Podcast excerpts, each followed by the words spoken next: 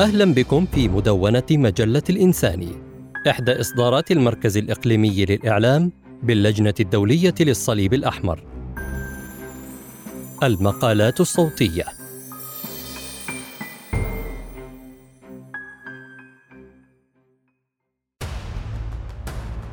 وأنت تخوض حروبك؟ فكر بغيرك. الإنسانية في شعر محمود درويش. مقال لسيد محمود.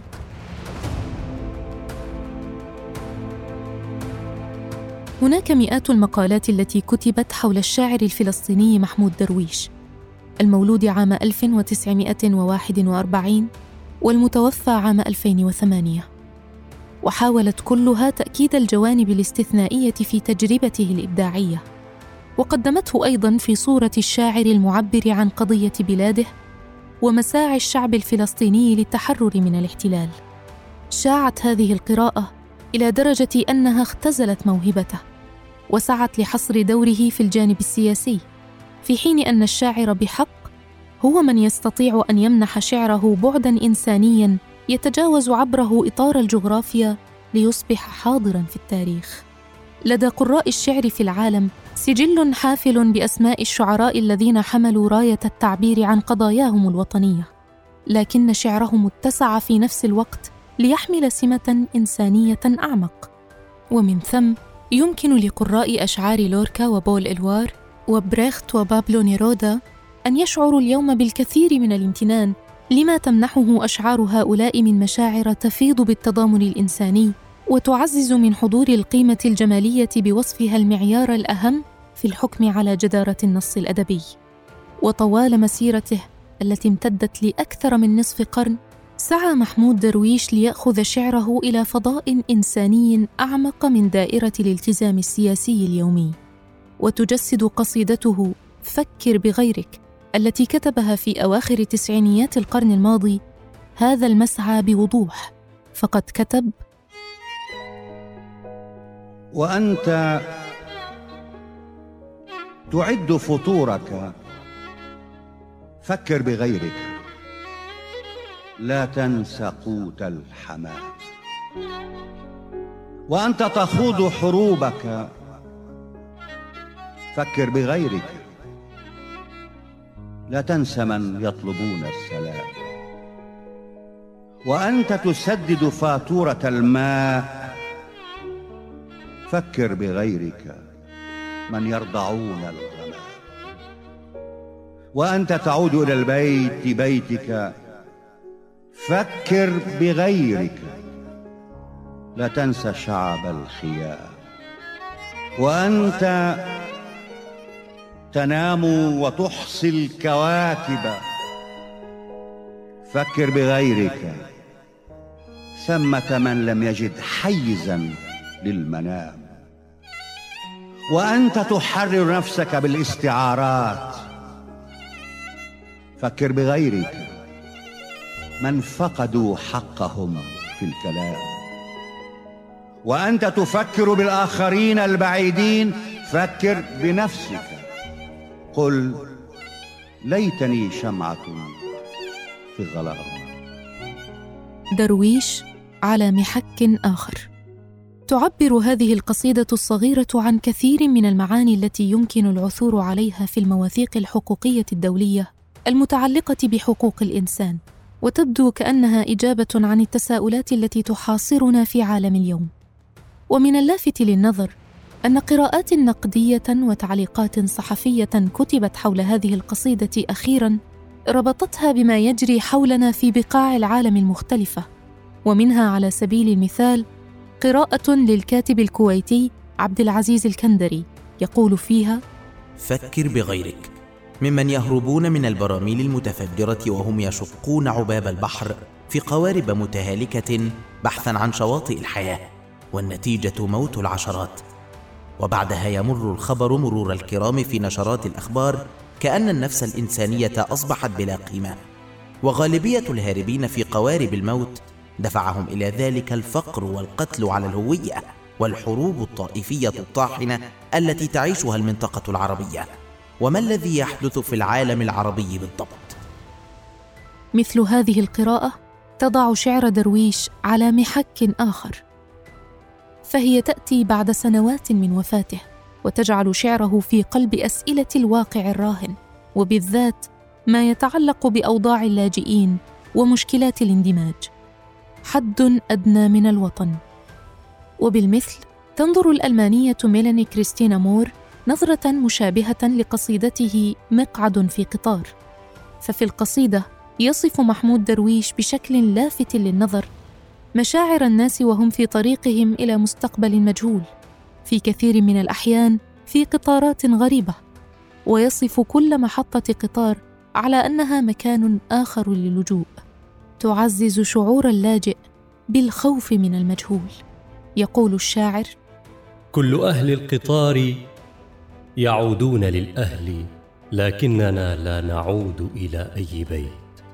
ترى كريستينا مور أن هذه النصوص الشعرية التي كتبها درويش كانت مستمدة من خبرة حياته التي كانت مصبوغة باللجوء والمنفى ويطغى عليها موضوع المأساة الفلسطينية حتى موته. عام 2008 يقول درويش نسافر بحثا عن الصفر. وهكذا نجح في تحديد طبيعة اللجوء. فاللاجئ يحمل في جيوب سترته الحد الأدنى من الوطن وغالبا ما يكون مفتاح البيت القديم وصورة الأسرة. وفي مأساة بيت جراح التي تفجرت قبل شهور في غزة رأينا عشرات التقارير الإعلامية التي تظهر الفلسطينيين من الأجيال الأكبر وهم يحملون مفاتيح بيوت الآباء ولم يفقدوا ابدا الأمل في استردادها بعد جلاء الاحتلال. يجدد أمثال هؤلاء ثقة محمود درويش في اختراع الأمل. وكما أكدت ناقدة صحيفة هارتس الإسرائيلية عقب وفاته فإن درويش عاش عمره متشبثا بالأمل. وكانت رؤيته تقوم على تصور أنه إذا لم يوجد أمل فعلينا اختراعه. وفي حوار مع الناقد شربل داغر يقول درويش قوة الأمل لا تأتي دائما من قوة التعبير عن نهاية متفائلة لمجزرة إنسانية لأن قوة الحزن وحتى قوة اليأس إذا عبر عنها بإبداع تخلق أملا وهو أمل القدرة البشرية على الإبداع. يقول الشاعر في قصيدته حالة حصار هنا هنا عند منحدرات التلال أمام الغروب وفوهة الوقت قرب بساتين مقطوعة الظل. نفعل ما يفعل السجناء وما يفعل العاطلون عن العمل نربي الأمل.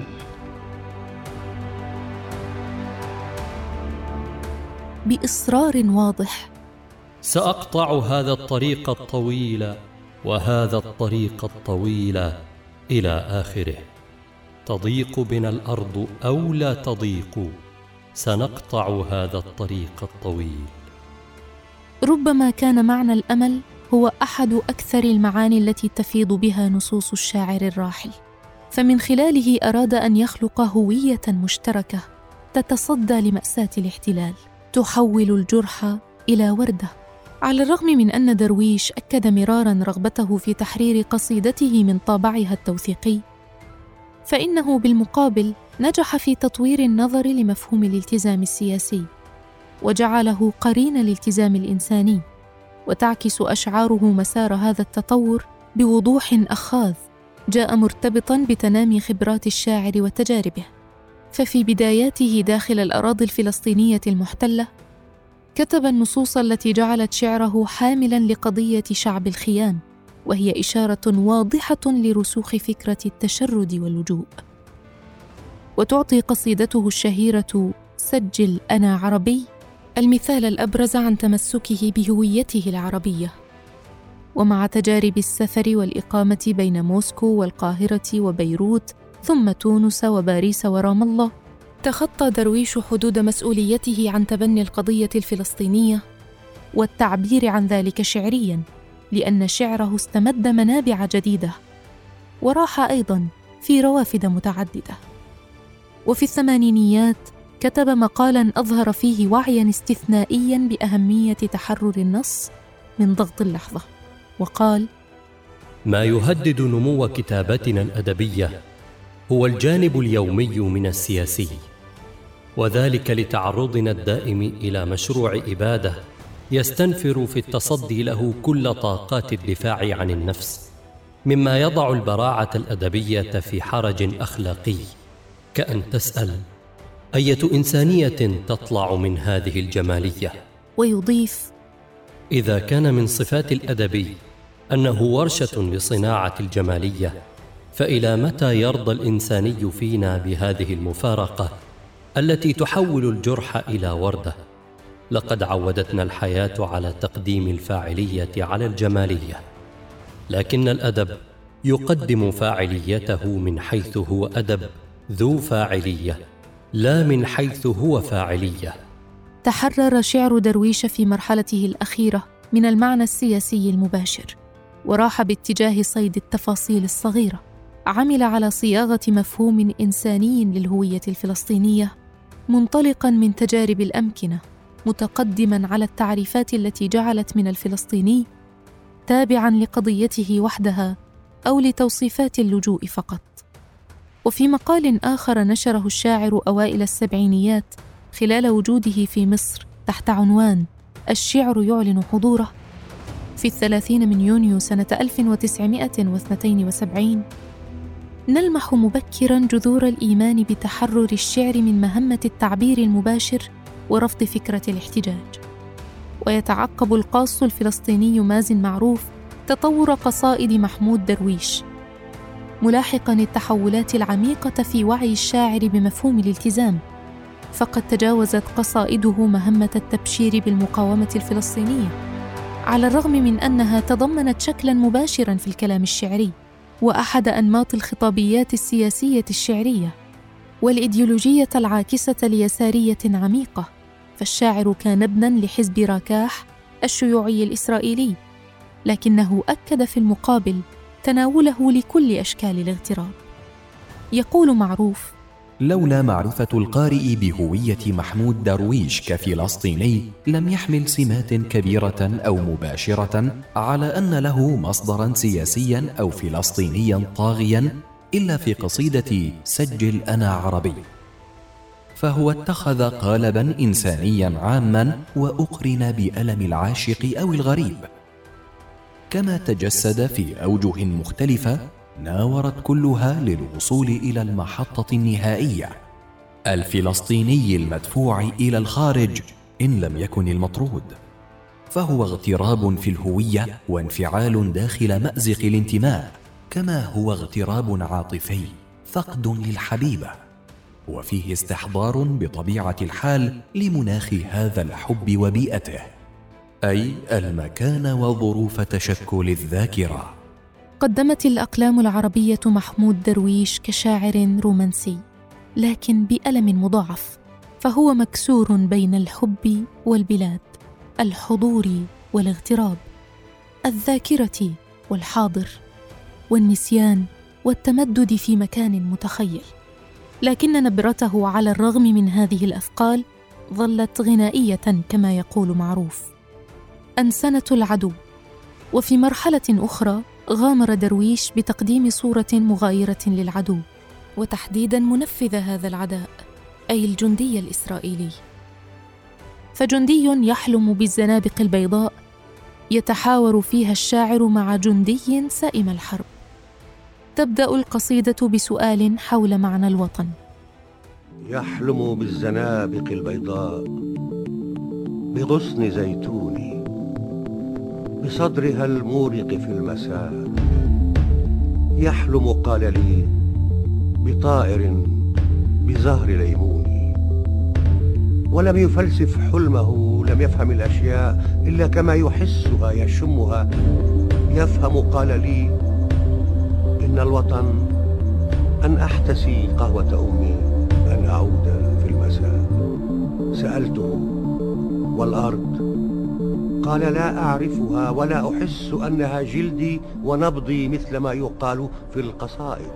يقول معروف أنحى درويش جانبا المكون الثوري لقصيدته ليعتمد على قراءة غير عالية النبرة للواقع الفلسطيني ومن عيني جندي إسرائيلي هذه المرة.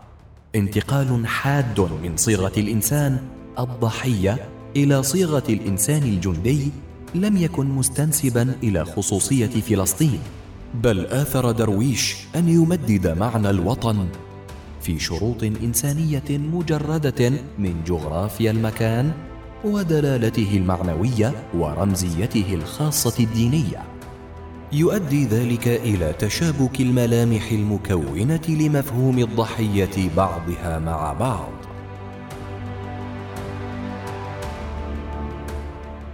يرى مازن معروف أن الجندي كالضحية.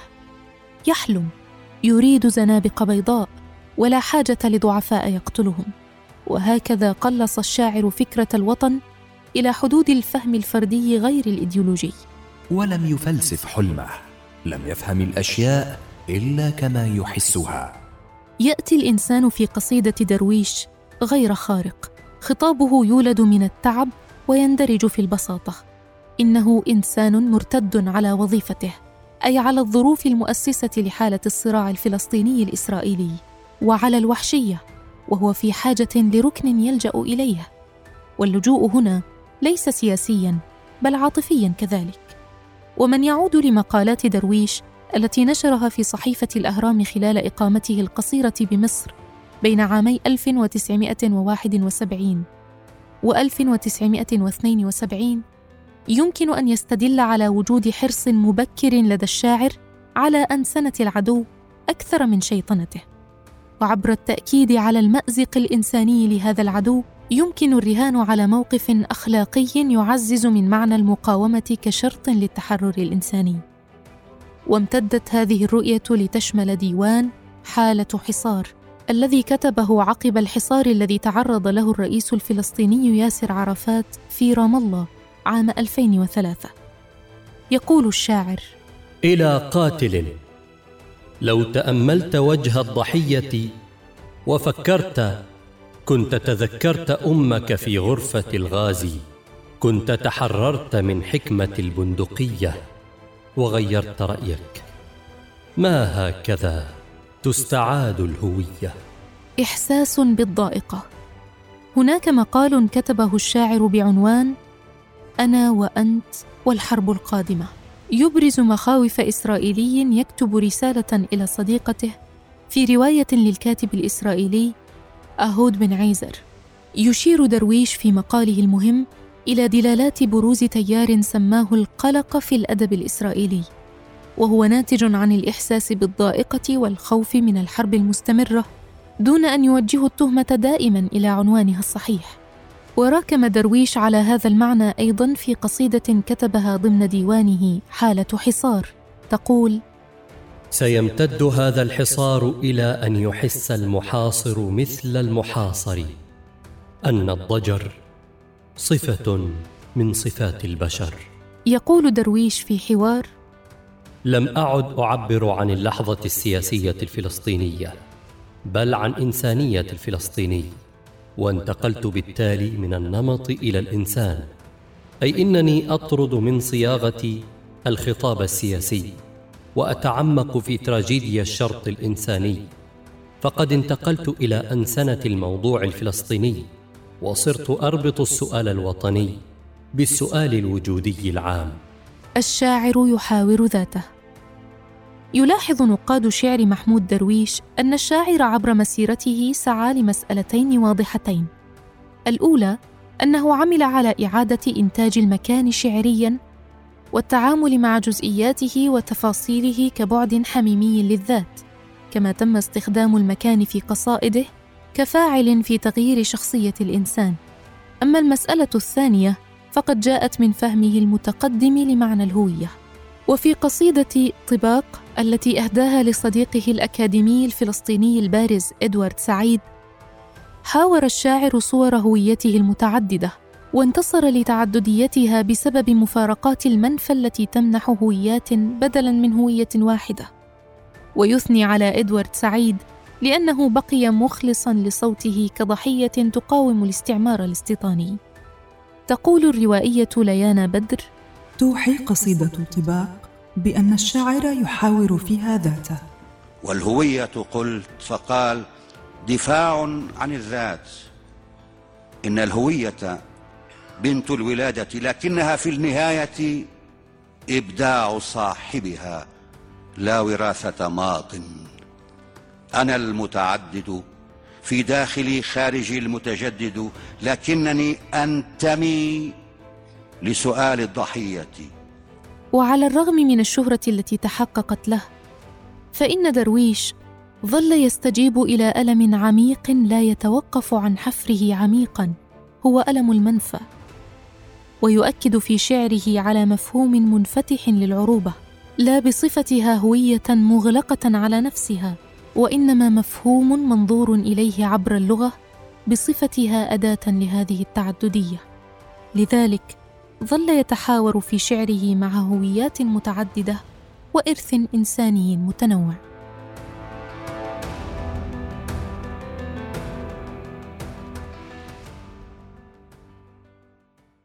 شكرا للمتابعة.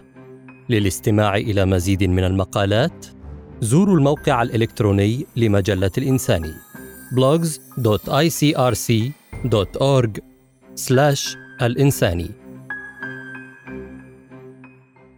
استمعتم إلى هذا المقال بصوت إسراء جلبط معتز صقر ضحى الخولي أحمد مجدي مؤمن المدرك.